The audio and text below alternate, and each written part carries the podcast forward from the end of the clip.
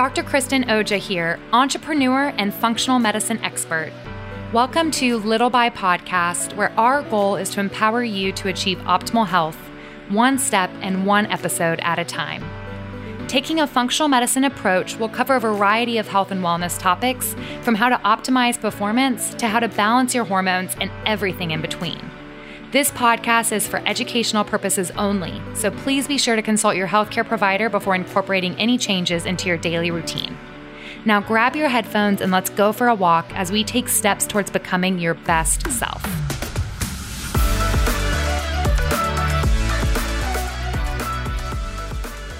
Today's episode is with Rabia Vaughns. I have known Rabia for about eight years, and she is just a cool person. She is down to earth, she is passionate, she has a calming energy about her that is contagious. Uh, Rabia works as a physician assistant and she's the co founder and CEO of Elevate Functional Medicine. You'll have to check them out online. Her passion for health and wellness evolved out of her own health struggles and the frustrations she faced navigating the conventional medical system. She's worked in functional medicine for over 10 years and really takes a mind body, trauma informed approach to addressing the root cause of physical symptoms and supporting the long term well being of her patients.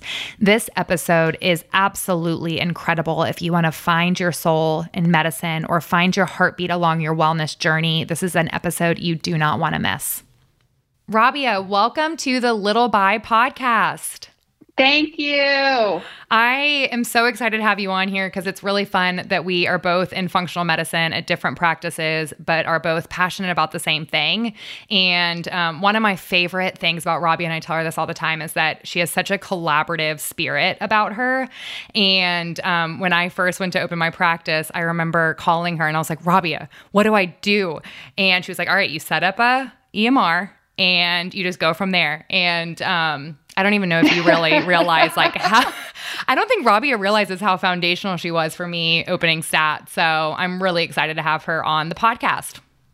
Oh my gosh, I'm so excited to be here and I'm so proud of everything that you've accomplished. You're such an inspiration. It's just it's and this is great as well. So I'm super excited to be here.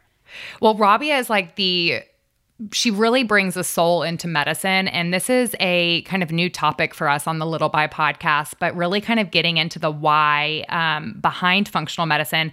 And I think that soul is a piece that's missing because one of the things Robbie and I were talking about is you can't just like tell a patient what to do. You can't just tell them to do X, Y, and Z if their soul's not there, if they don't understand the why. Um, so, first, I wanted to hear, Robbie, like what got you into medicine in the first place?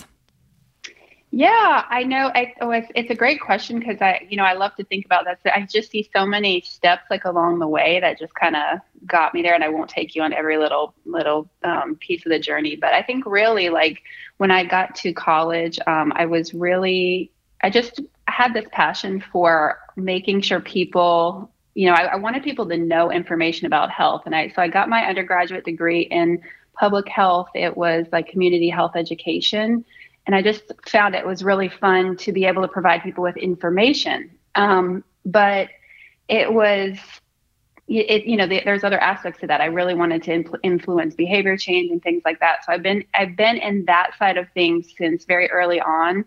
And then, you know, once I graduated, um, I, and even before then, like in my early 20s, going even into my 30s, I, I struggled with a lot of health issues myself.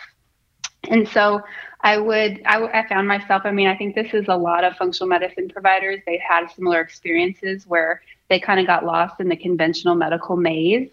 Um, so I would go to the doctor and I'd be saying, I'm having these issues, and I'd get a prescription and I'd be so frustrated. And I'd go home and I'd still be having problems, and I'd be trying to do my own research and feeling really anxious about it, not getting answers, go, you know, get the courage to go back to the doctor and just not feeling a lot of hope like they're going to be able to help me and just super frustrated, you know. And so I did some work to, you know, work through things myself um, and, and, you know, made some, you know, uh, changes with my lifestyle. But I really just through that frustration, I was like, I want to be a doctor. Like I want to go and I want to be a provider. But I didn't, re- you know, the the the fit with medical school wasn't really for me. I wanted to do the job of being a provider, but I didn't really want to commit to all those years of um, medical training to go all the way to be an MD. And so I I found the PA route. To, so I'm a physician assistant, and I that just seemed like it fit for me. So I went to PA school, and unfortunately, when I graduated, I just was still like really frustrated. I'm like, I went to school to so that I could, you know, do these things differently. I could be a, you know, I could really help people find how to be well, how to cultivate wellness. And unfortunately, really what I learned was how to write prescriptions and diagnose people, write prescriptions, and send them on their way. So when I found functional medicine, it just was like a light bulb went off. I was like, wow, this is what I had always been seeking. I wanted to give people that information of why, why are they sick, and also like how, give them tools and how you can actually cultivate health and well-being and so um, that's kind of the short short story of it so, where did you go when you first graduated? Were you in, in primary care? When I first graduated, I actually got my start. So, my first passion was in reproductive health, and I really loved women's health, and I specifically really loved reproductive health. I loved um, it, it was like the taboo stuff. I really wanted women to feel like they um, it's just so much that we don't talk about like in women's health like sexual health and and for me it was just like gosh if we just if women just knew and men um, so if we, we could just talk about these things, we could really avoid a lot of issues and problems. And you know, sexuality is such a huge part of human the human experience. And we, you know, a lot of times in our culture, we just kind of act like it's either like you know we see it everywhere. It's like hypersexualization in the media, but then in you know then we raise our kids and it's like, well, no, don't talk about that, don't do it. And it was just like it's so confusing. So it was really around like more. Um, I work with Planned Parenthood. Um, and then I worked with a, a, GYN office, and that's where I got my start. It was a GYN, and that she kind of was starting to dabble in functional medicine. So actually leaving and going towards functional medicine was kind of hard for me because I was like, gosh, I'm leaving this thing I feel so passionate about. But I just felt like functional medicine opening that whole world up to me and doing more, you know, just just all of it it gave me more yeah i could help people i could help more people and i could just you know just um, really not limit myself and not pigeonhole myself. So, who did you do your training through for functional medicine? So, a lot of my training was hands on. I mean, honestly, I, I, worked a lot of stuff out through myself. I mean, I was like researching so much for my own self to try to recover that, um, you know, I it was like the ultimate in you know education and then I, I started seeing people so i'd worked at, worked at a few practices where we did some low level like beginner functional medicine stuff and then you know where i met you was working with dr taz and that i kind of consider like my functional medicine like fellowship where we you know i was just i would work all day and you're seeing a ton of patients it's really busy you're seeing all sorts of different kind of things but then you're um, you know, I'd still have to go home and research and learn. So I have done trainings with um, IFM, Institute for Functional Medicine, but it was it was challenging too because a lot of the stuff i mean i'd be learning things there but i'm like yes but then what do you do in practice? And so a lot of it is just you're having to read and learn and it's you know it's the art and the science. You're having to merge these things and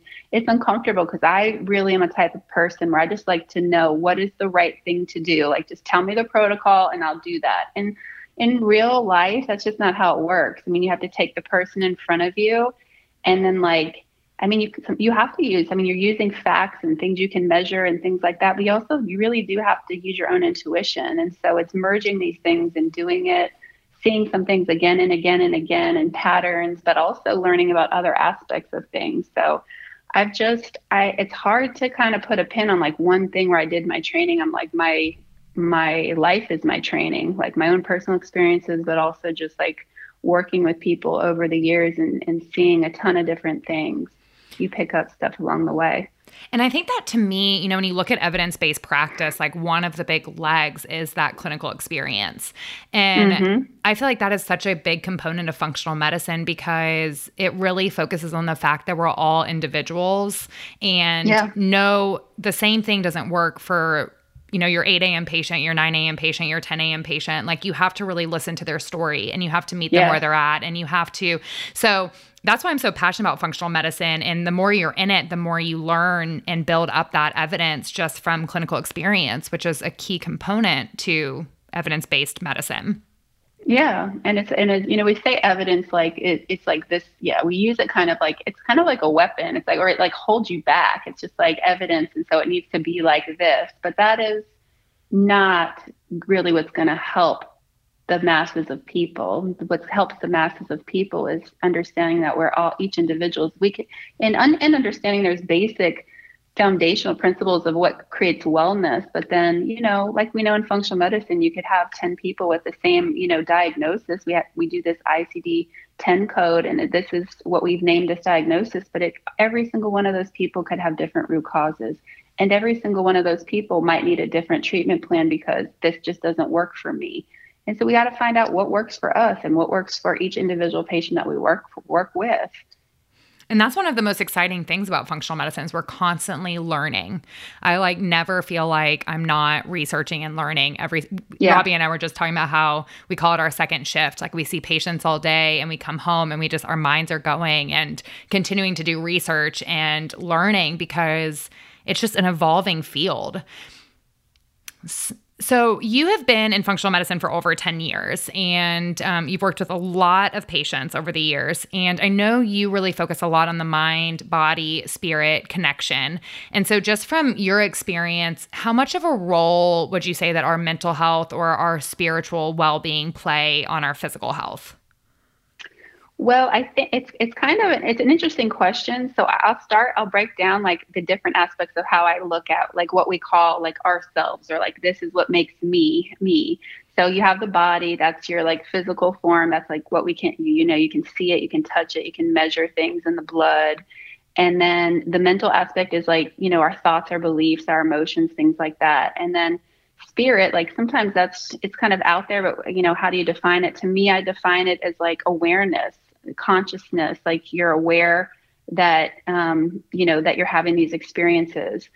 And so you're aware that you have a body you're aware that you have thoughts. If, if you, we can slow down we can notice that you know i'm not you know i'm having i'm having this experience that like oh i can see my body and i can i can watch my thoughts run through the head. And so the interconnection of all this is what i, I consider you know ourselves. And so you have this you know there there's all these aspects and they're always talking to each other. To me there there is no there are separate but there really is no separation because what happens with the body is going to impact the mind. What happens with the mind is going to impact the body. And so you're you know really um, the mind is here to always interpret you know something. It's it's it's watching things and it's saying this is bad. This is good. This is safe. This is dangerous. And with that interpretation you you know a thought comes through a belief comes through and if it signals danger then you have literal chemicals that are flooding into the body that that's going to impact function in the body. And if you are you know getting an interpretation that is like oh i'm safe um, then you have a whole different set of chemicals. I'm safe i'm connected you know i'm with my family and everything's good. And those impact directly like what's happening in the body. So um, and then you have spirit which is aware that all of this is this interplay is happening and we can watch all of that. So i like this example of like if i if i have this experience where i'm like where's my dog? And then you you know you hear this screeching of the tires and you think your dog just got hit by a car like instantly you're going to have physical changes in your body as you respond to just having that thought. So your if that happened to me my my heart rate rate would and breathing would speed up my mind might just go blank my my muscles tighten i might be sweating i might even like start screaming and running. So nobody has to tell me and my no, nobody tells my body to do that. It just automatically happens. And on the on the you know contrary if then my dog comes running out from behind me then everything you know we we have the opposite. You know i notice my heart and my breathing slows down my muscles relax i might stop sweating i might you know let out a sigh.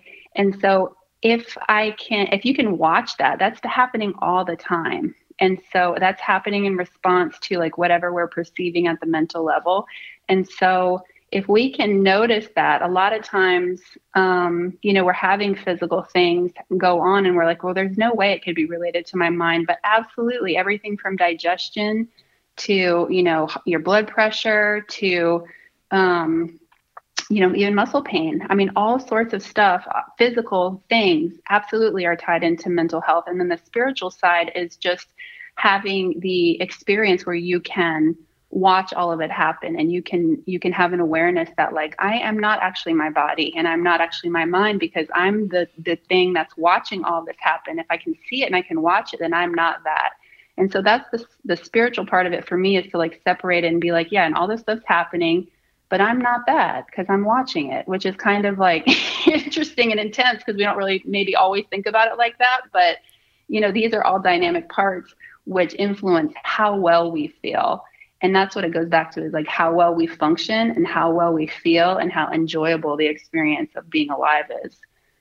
I love that explanation and it sounds like you know the mind the body there that's happening subconsciously. Like there is no way to not yeah. have your mind and your body connected but the part that maybe some of our patients and you know even me personally is that spiritual side that could be lacking because we're lacking that awareness to how our mind and our body is connected yeah, and that we're not that thing. Like that that's not all that we are. Like so much we get really body focused, I think especially, but we can get very mind focused too. We think we are depression, we are anxiety. I have this thing. This is who I am. That's not who you are. Or I am obese. I have I am diabetic. No, that's not who you are.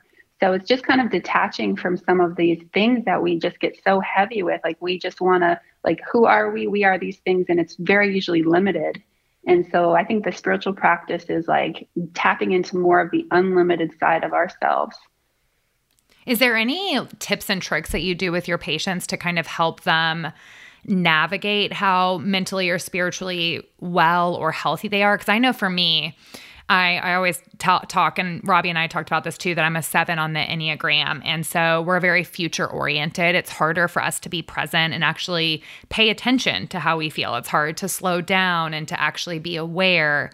Uh, is there any tips or tricks or tools or questions that you ask your patients to kind of help them identify how mentally and spiritually well they are because i feel like if somebody asked me i'd say oh I, i'm good i feel i feel good mm-hmm. i feel mentally mm-hmm. well but am i really in tune am i really aware on how i spiritually physically mentally am actually doing well, I think you know, I think it's a fluctuating thing, right? Um, it, you know, this is I think what we really, you know, I, I think what I watch when I watch people, they they really just they're like, I'm here, like I, I look, I, I'm doing this, and so I'm good now.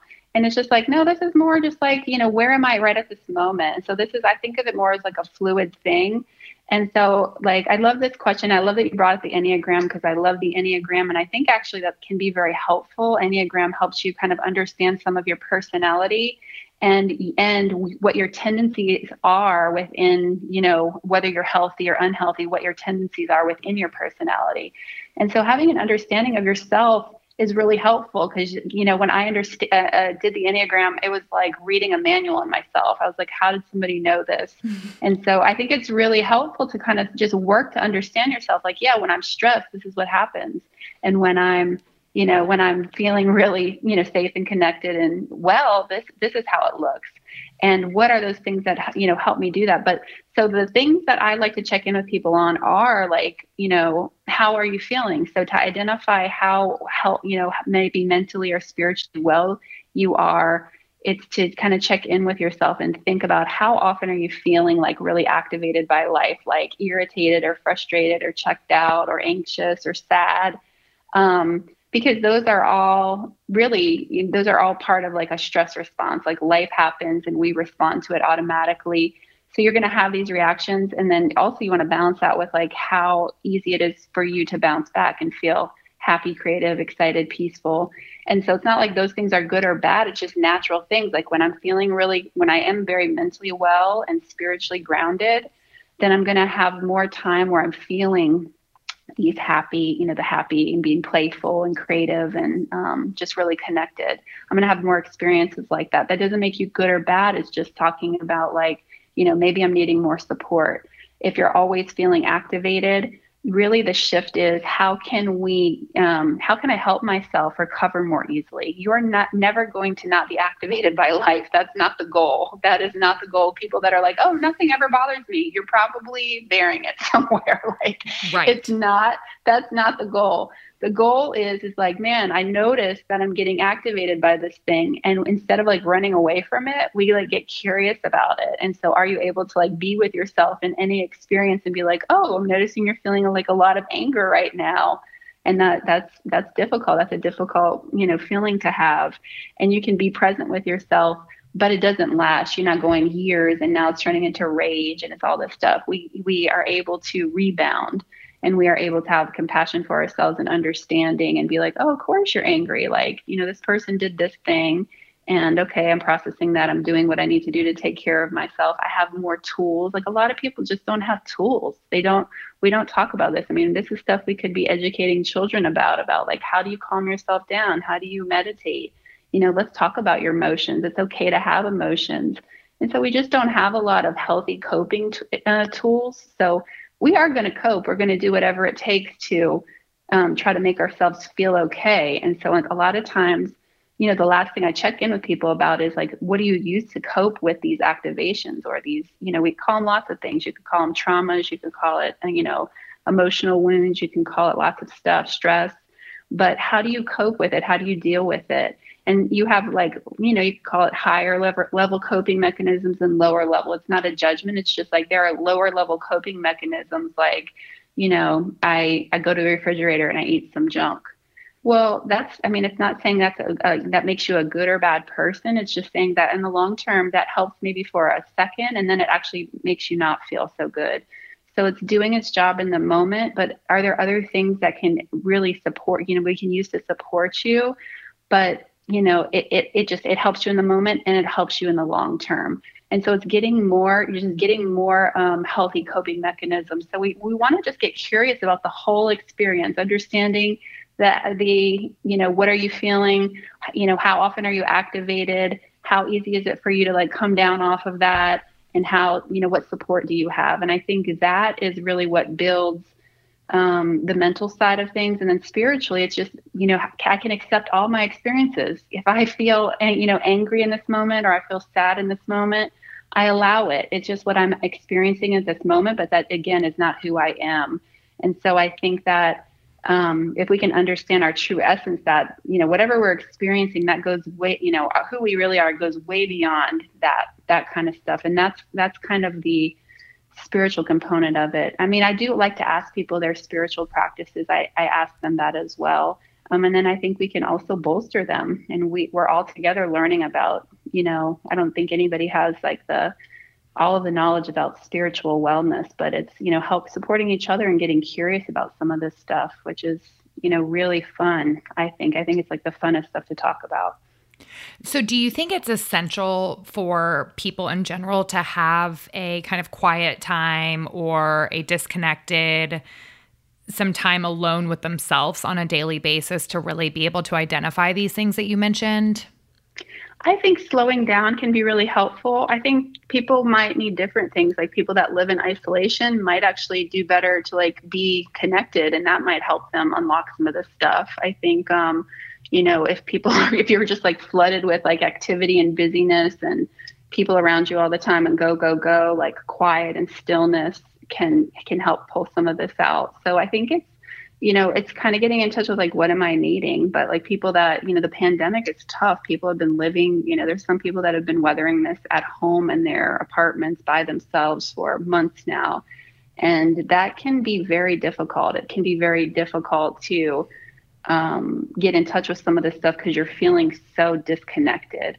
And I, I think the thing to highlight is when we're in our, you know, real healthy place, we have two things: it's safety and connection. And so, um, I think it's it's definitely it can be helpful to try to get quiet, but also I just want to acknowledge that if you've been socially isolated for a long time, it might be hard to do that. It's like, oh, I have been quiet. I've been quiet for like months now, and I'm feeling really not well, like I'm feeling really hard getting to get grounded, it might actually be because you're having so much disconnection that you actually need connection and then your nervous system can calm down and then you're like, "Oh, I remember now. Like I forgot I like to go on a walk. So we have two things that are really that the pandemic has like made us feel unsafe. We don't know if we're going to get sick. We don't know what's going to happen. We don't know what to expect. And then the um, the disconnection from one another. And so it's been a really difficult time, and I think that's why so many people are kind of struggling with these aspects. But in in short, usually yes. Like for me, I need I need a lot of quiet time. I like when I'm overstimulated, I need to just kind of go outside, go in nature, or go sit and be by myself and get quiet, for sure.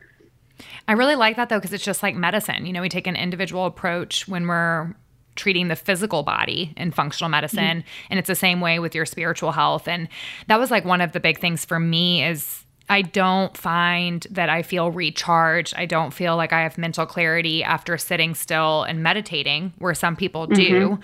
I feel yeah. better doing meditation and motion. So, like leaving yeah. my phone at home, going for a walk, like that is the most therapeutic way for me to you know meditate or get in touch with how i'm actually feeling how i'm actually doing and it before i thought it was like something negative like why can't i sit and meditate and that's right you know and i think there's a lot of stigma around what we should be doing and what it. it. looks like mm-hmm. but um, you know that's a really great point that like these people that are in isolation the last thing they need is to be told you know sit at home and connect with yourself like I've been doing that. that is a it's a really uh, a yes, great and point. they get really down and they think like something's wrong with me, like that, and that can extend to all of health. Really, like we have so much information right now. You can go on the internet and get information on any kind of eating plan, all these different types of movement. I feel like what's really lacking is people getting in touch with like you know playing with stuff. Like there is you know, just chilling with it a little bit, like relax. Look, there is not one right way. Let's get more curious about what works for me.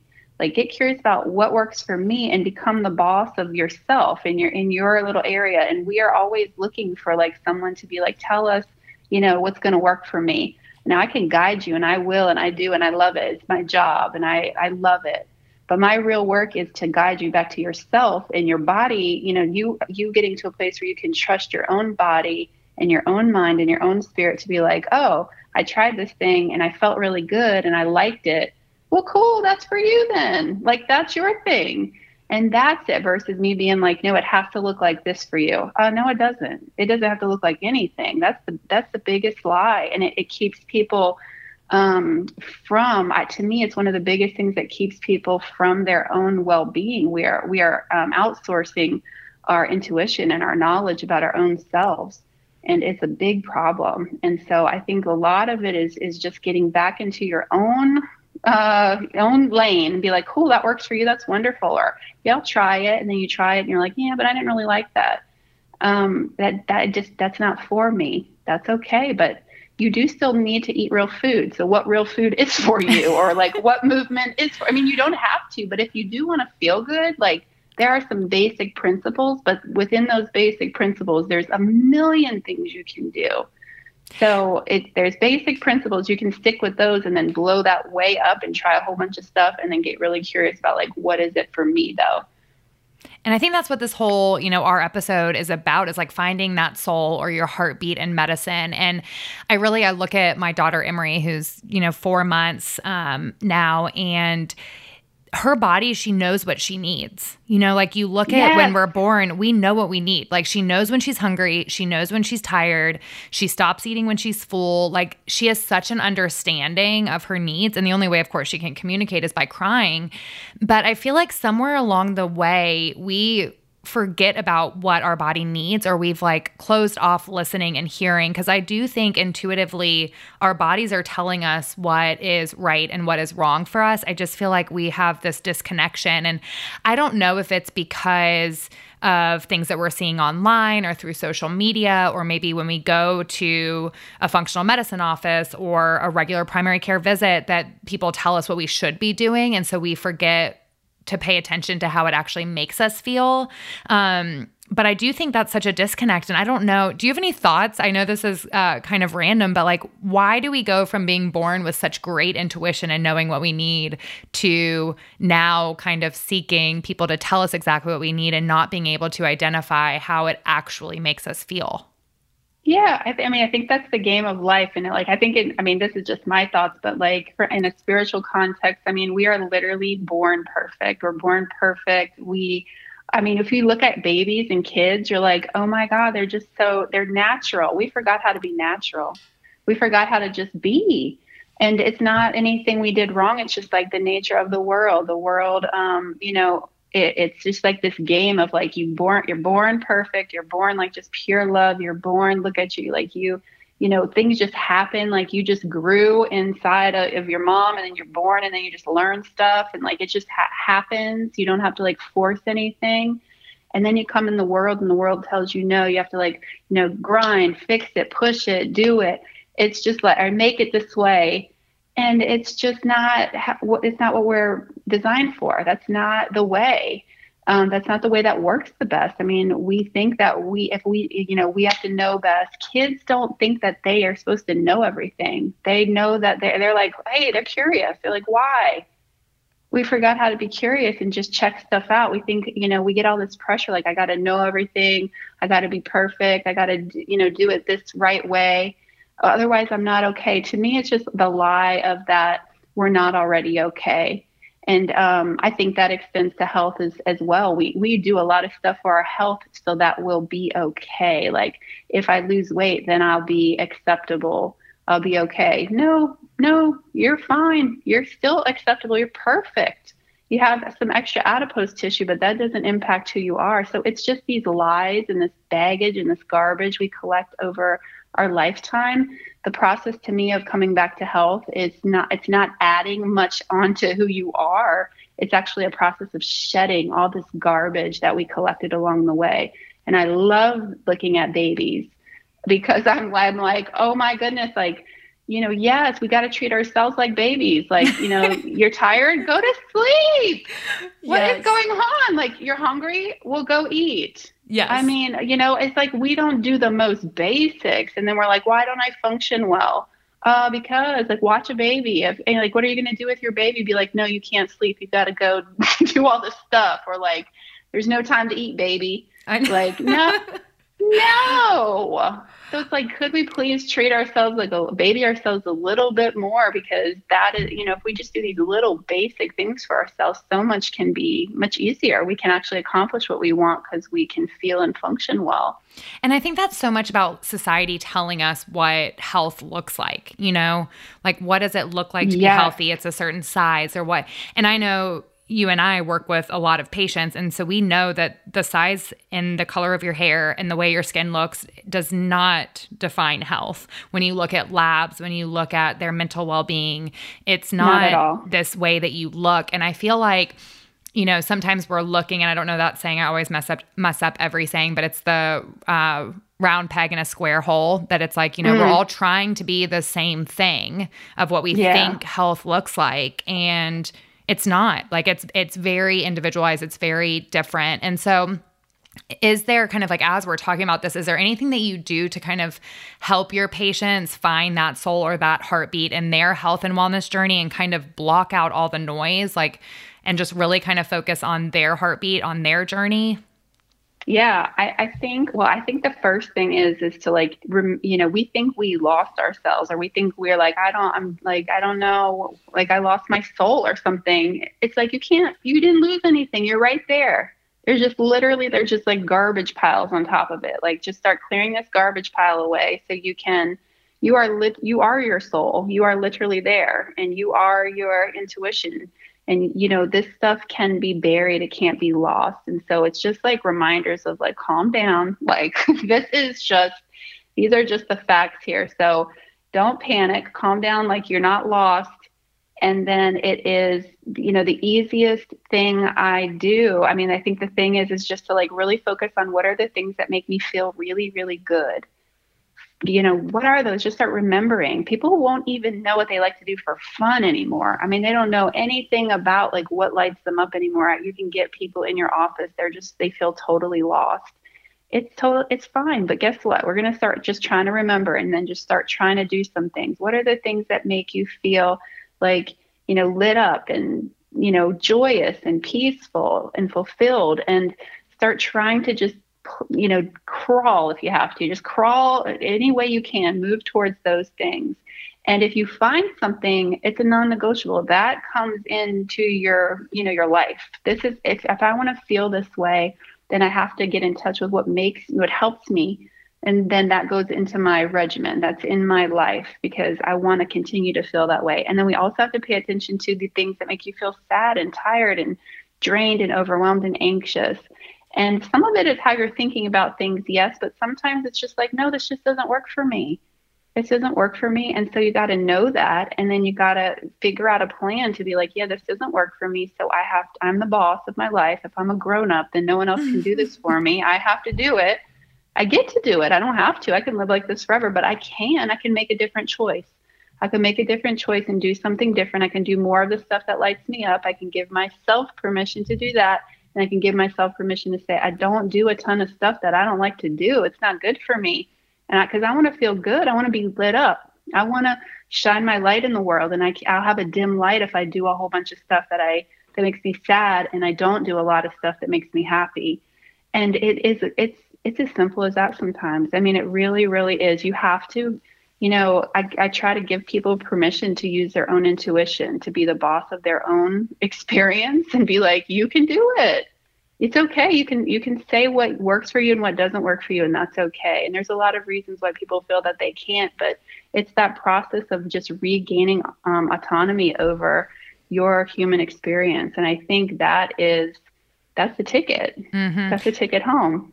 And I think that's, you know, I when I meet with my patients, I very similar to you ask them like what lights you up. And what I also find, and I don't know if you hear this a lot, but they will start to tell me like, well, what their kids really enjoy doing or what their spouse really yes. enjoys doing. And and I'm like, no, no, no, no. I want to know what lights you up. And I think that, you know, especially caregivers or, you know, people with families or careers, like sometimes it's so easy to focus on what the people around you need that we totally neglect our own needs. And I just, yeah. I not to say that that just falls on women because I think it happens with all genders, um, all ages, but it's something I do see a lot with uh, women, and it doesn't yeah. even mean women with kids, but it's you know. Uh, there, there seems to be, and I know that things are changing, but this biological difference where a woman like cares for the house, like automatically is thinking about, you know, different household things. They're thinking about their mm-hmm. career and um, Athena, who was on the podcast before, her therapist called it these in, in uh, visible burdens that sometimes are held on people without even realizing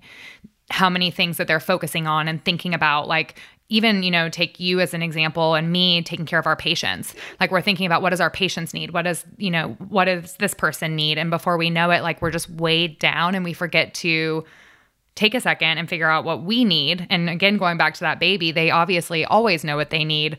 Um, and for some reason, when you were talking about like if you're hungry, eat, I was just thinking about all my patients that are like, well, it's not 12 p.m. yet, and I'm intermittent fasting, so I'm gonna go grab another cup oh of coffee. Gosh, I know. I'm like, I can't. I'm like, I can't eat yet. I'm intermittent fasting, and I'm hungry, but I'm gonna have more coffee and increase my yeah, cortisol all these more. Rules, all these rules. I'm like, uh, the only rule is listen to your body and do and and listen. Like, just tune in and listen to that and try that for a little bit. Just I mean, you can try all these different things, but to me, that's that's where you get more peace. Where it's just like, oh, and then I do that, and then all these weird, you know, uncomfortable sensations go away. Okay, I'm going to do right. that because I just want to have peace.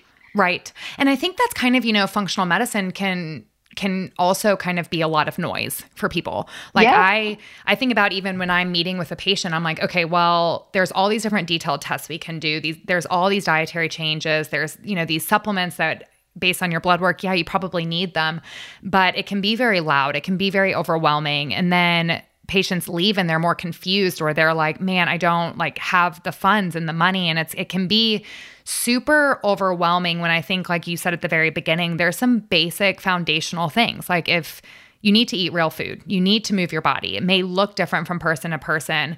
Um, but being that we're both in the same space, just kind of having a little bit of a conversation about how it can be overwhelming. And is there some things that you do to really kind of help with positive change with your patients without having them feel overwhelmed by all the test results and the supplements and the dietary changes? And how do you kind of balance that with your patients?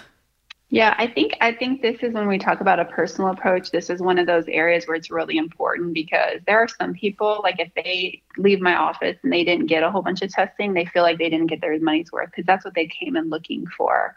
But in general, I really don't like to start out with doing a million tests. Um, I really think that it's very important to you know start by understanding a person's whole story and kind of taking all that in and then really focusing on foundational principles. Like some people might have like several aspects that they already have locked down in their health and that's doing really well. So we need to focus over here. But in general, the foundations for me come first because really, I mean, I could do 5 trillion supplements. I mean, I can do all this stuff. And if I didn't address your foundations, you'll still never get better. And for me, that's my job. I want you to get better. I, if it takes one visit and you're better, then my work here is done. Like it's not. I'm not interested in like keeping you in care for the rest of your life. Like I want you to get better and go tell your friends and send them, send them in to see me. So I would like to. I, mean, I just for me, it's like okay, we have to look at. You know, you have to eat.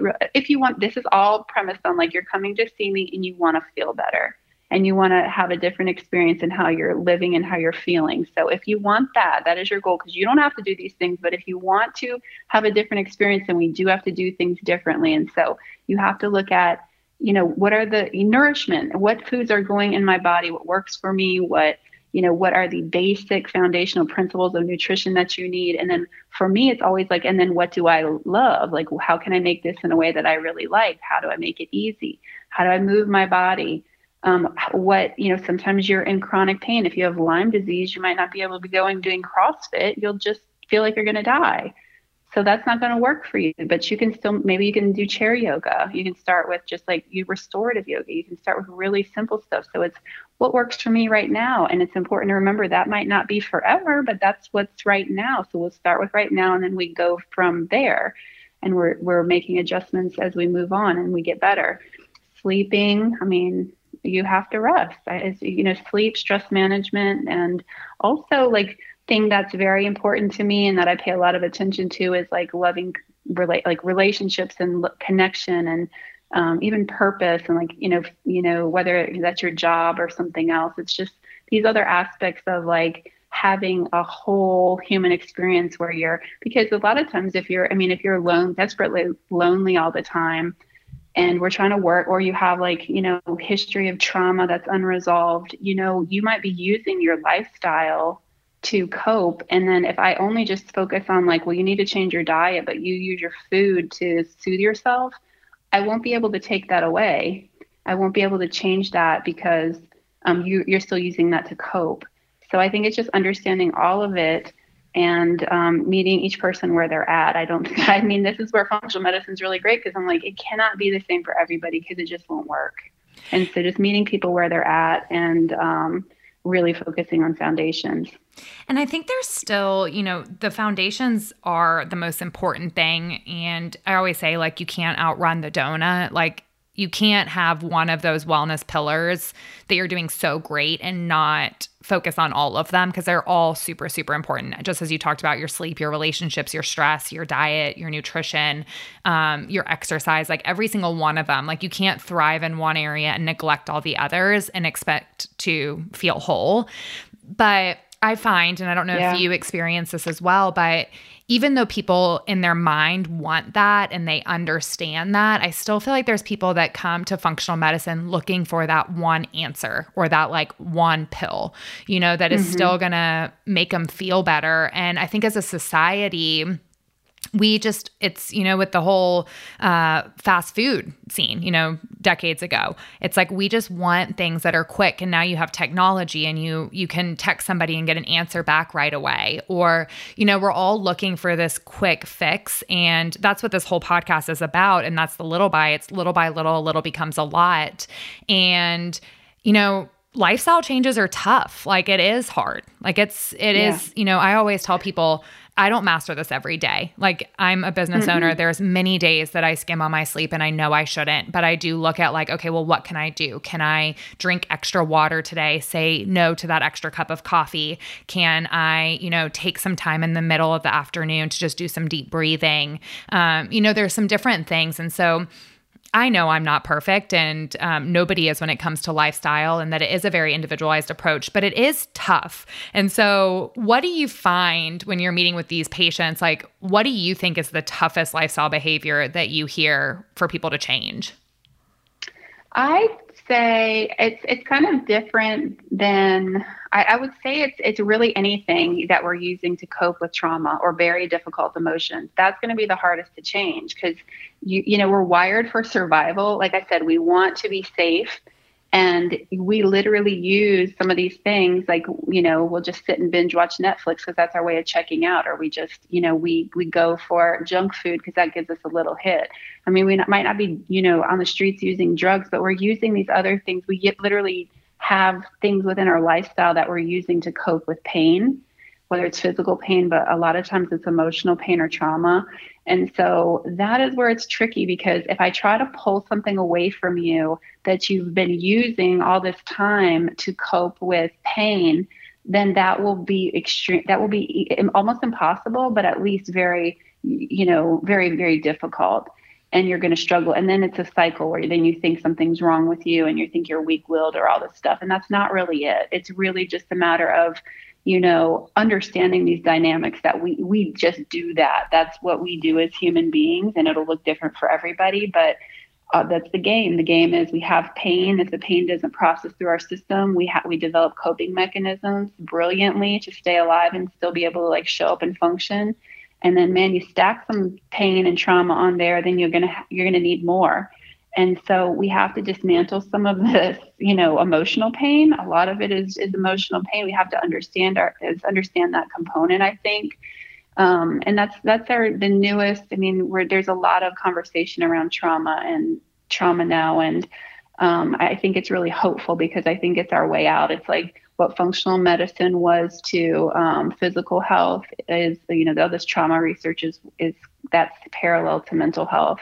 And be, because it gives people answers why like oh i'm not just crazy like this is why it happens i make sense. And so i think that when we don't think we make sense um, or we think that we have to you know sacrifice our safety um, and be too uncomfortably vulnerable um, or take something away that that you're using for a, a different purpose. Food is really here to nourish us. So if you're using food for a different purpose then we need to get curious about why that is and we need to give you some other support there. So i think another you know basically the, a lot of it is just around um, the, the mental aspect because um, we, we focus on the behavior but for me it's just like you know we have a lot of mental muscles we need to build or and, and or just understanding about the mental aspect of it but you know really working on changing thinking patterns and understanding thinking patterns and understanding coping mechanisms is how we have the best chance at really addressing all these lifestyle changes and all these behaviors that maybe aren't giving us the results that we're looking for. I'm just imagining this umbrella and the just mental health being so foundational and like all the other lifestyle just like pouring off of it because yeah. you're exactly right. If our if our mental health isn't there, one, we're not going to be consistent with anything we try to do. Um, and two, you know, your mind, I always I think of even two when I talk with my patients, like as a, a a simple uh, analogy is the patient that tries to eat super healthy all day long and they way under eat and they're stressed yes. and their ghrelin, their, you know, uh, uh, appetite or hunger, that growling hormone is just like screaming at them. So they go home and they eat every single thing in sight. Like they have such good intentions and the physical mm-hmm. health that ghrelin hormone takes over and willpower is just not enough at that point and then they eat everything in sight and it becomes this domino effect and it's like okay if i mentally am paying attention to how i feel i'd be consuming mm. more calories throughout the day giving my stomach and my body what it needs and yeah. able to keep that willpower and that mental health um, and that accountability there you know and i always say 80% of the time because nobody is perfect so every once in a while I go out and I eat a donut too. So, um, you know, it's not like we're telling people never to eat a donut, but let's keep it real. Let's keep it real. Yeah, right. Um, but yeah, I think that's so important. It's incredibly important. And so I don't know how much you want to share about your own kind of personal journey, but um, a couple questions just surrounding, because you said, you know, over 10 years ago, you had your own personal journey. Has your health and wellness, has it really changed over the years? Maybe like your morning or night routines or your non non negotiables or some different biohacking tips? Like, have you looked back 10 years ago at what you were doing for health and wellness and then compared it to what you're doing now? And does it look different?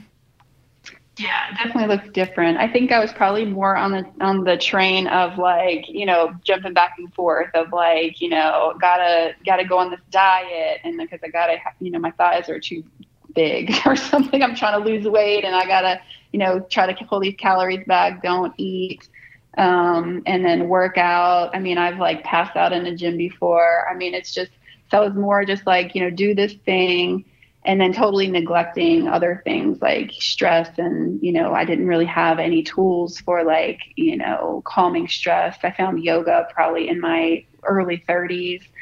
Um, so I, I didn't have a lot of other coping mechanisms. I had a ton of anxiety and um, and even depression just a lot of like my mind i just felt like there's you know if my mind told me something to do it was happening. Like i didn't understand that like just because a thought comes through that i could be like wait i just thought the thought but i don't have to like just because i thought it doesn't mean it's true or that i have to do that thing. So like i just it was wild. It was really hard too because then you'd get off that train and you'd be like yes but i'm going to eat this cookie and i'm super addicted to sugar. And I have to treat it now like it's an addiction for me because if I eat a cookie, um, I could stand the chance of getting back on this train where I just ate the whole row of cookies. And then I used to, then I would do that, and then I'd feel bad about myself, and I'd, you know, feel a lot of guilt and shame, and then I wouldn't want to work out anymore because I just thought I was a terrible person. It was just wild. I mean, it was just not fun at all. So, the the process now has shifted more towards just like watching my thoughts. Um, that is probably my biggest biohack is like, whoa, slow down. Like if I'm feeling actually any uncomfortable emotion, I just tr- I go back to my mind and say, what am I thinking right now?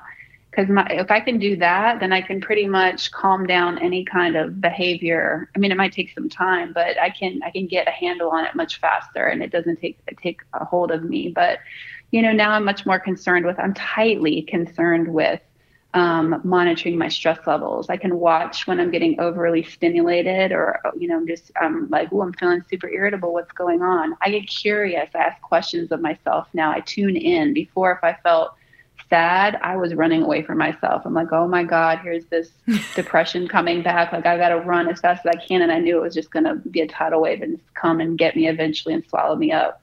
Now I'm like, oh, you're sad? Like, what's going on? Because that's not normal for me now. So I'm like, well, you're sad? Like, tell me more. Like a little kid, like you're going to a baby, a little kid, and you're being like, you're sad. What happened? And you're getting curious, and you're and you're going towards yourself. And um, so now I can be like, oh, of course I'm sad. I like I'm doing all I'm like you've been not playing at all. Like I've been like just working, working, working. I'm stuck in the house. I can't see my friends or family. Like I'm bummed. Oh, okay. Well, that makes sense. And then it goes through me. And then I'm like, oh, now I'm not sad. Fast. So it's just like, you know, I, I try to go with myself now. I just try to tune in and I'm much more easy on myself. I don't get in a ton of, you know, if I gain more weight, I'm like, well, and then I'm pretty, I mean, one day I might lose weight too. I mean, it's just, it just, I flow with it or whatever is happening, but I try to get really curious. In general, my foundational stuff that I need to do besides the stress is like I have to sleep. If I don't sleep, I'm, I'm not okay. Um, and water is huge for me. I mean, if I don't drink water, and it's a hard one because I I don't like to drink water, but like if I don't, I have a ton of pain. I can't think straight um, just things go wrong. And and the other thing for me is nature. Like if I can go outside and put my hands in the dirt, I just am like, oh, I, okay, I'm back. Like I feel so much better. And so those are the things that I found that works for me. But in general, I actually don't have anything that is non-negotiable for me. I'm always about negotiating with myself, not in a way where I let myself slide because I let, but it's not like, oh, well, you know, look at you, you're being like weak with this. No, it's just that I, I I'm like, ooh, you're feeling tired right now. Well, maybe you'll just do like a stretch instead of like a 30 minute bike ride. Okay, we'll do that today, and then tomorrow you can see how you feel again. And if it's multiple days where I'm not feeling well, I'm like, what's going on? That's not normal.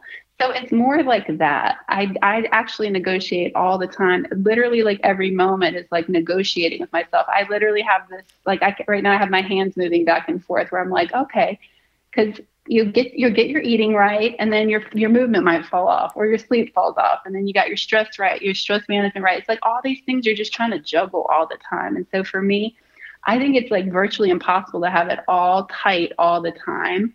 But we're in this process of just juggling and meeting ourselves where we're at, like and giving ourselves what we need at whatever moment we're at. And that's what I've found that works best for me. And was that mental shift? Was it a journey for you? Did it take time for you to get to this place? Oh, yeah.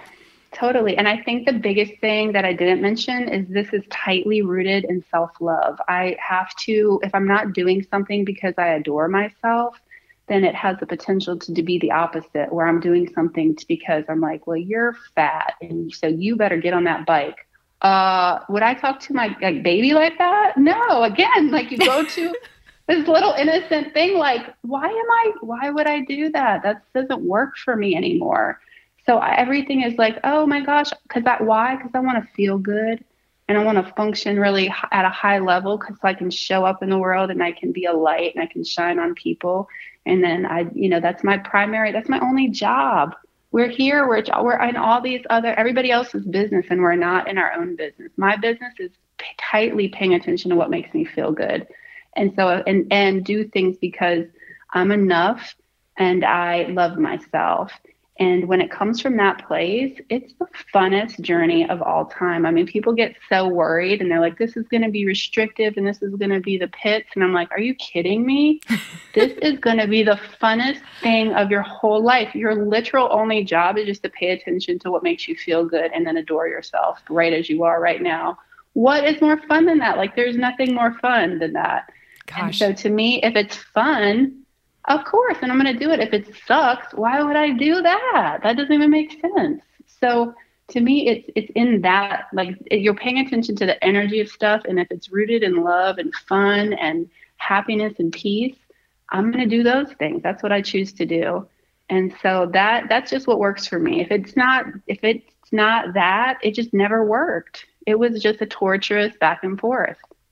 Man, I had two more questions, but I feel like that's like drop the mic. That was that was so good, Rabia.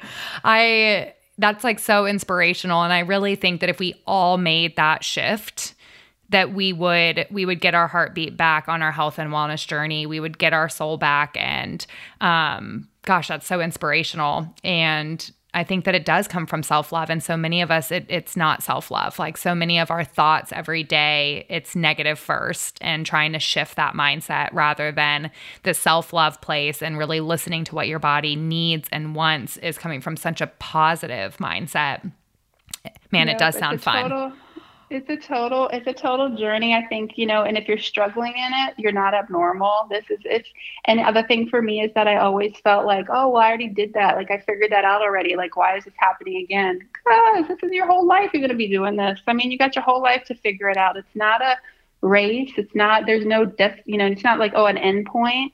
This is a journey. We're not like going to make it to one point and then it stops. It's just for the rest of our lives we can take good care of ourselves and we can learn about ourselves and we can you know have fun. Like just lighten up about the whole thing a little bit and just have fun with the whole thing. Gosh. and it, it can be it can be different for you. People you don't you know people think that it can't change and it absolutely can. Absolutely well, I love every single thing that you talked about today.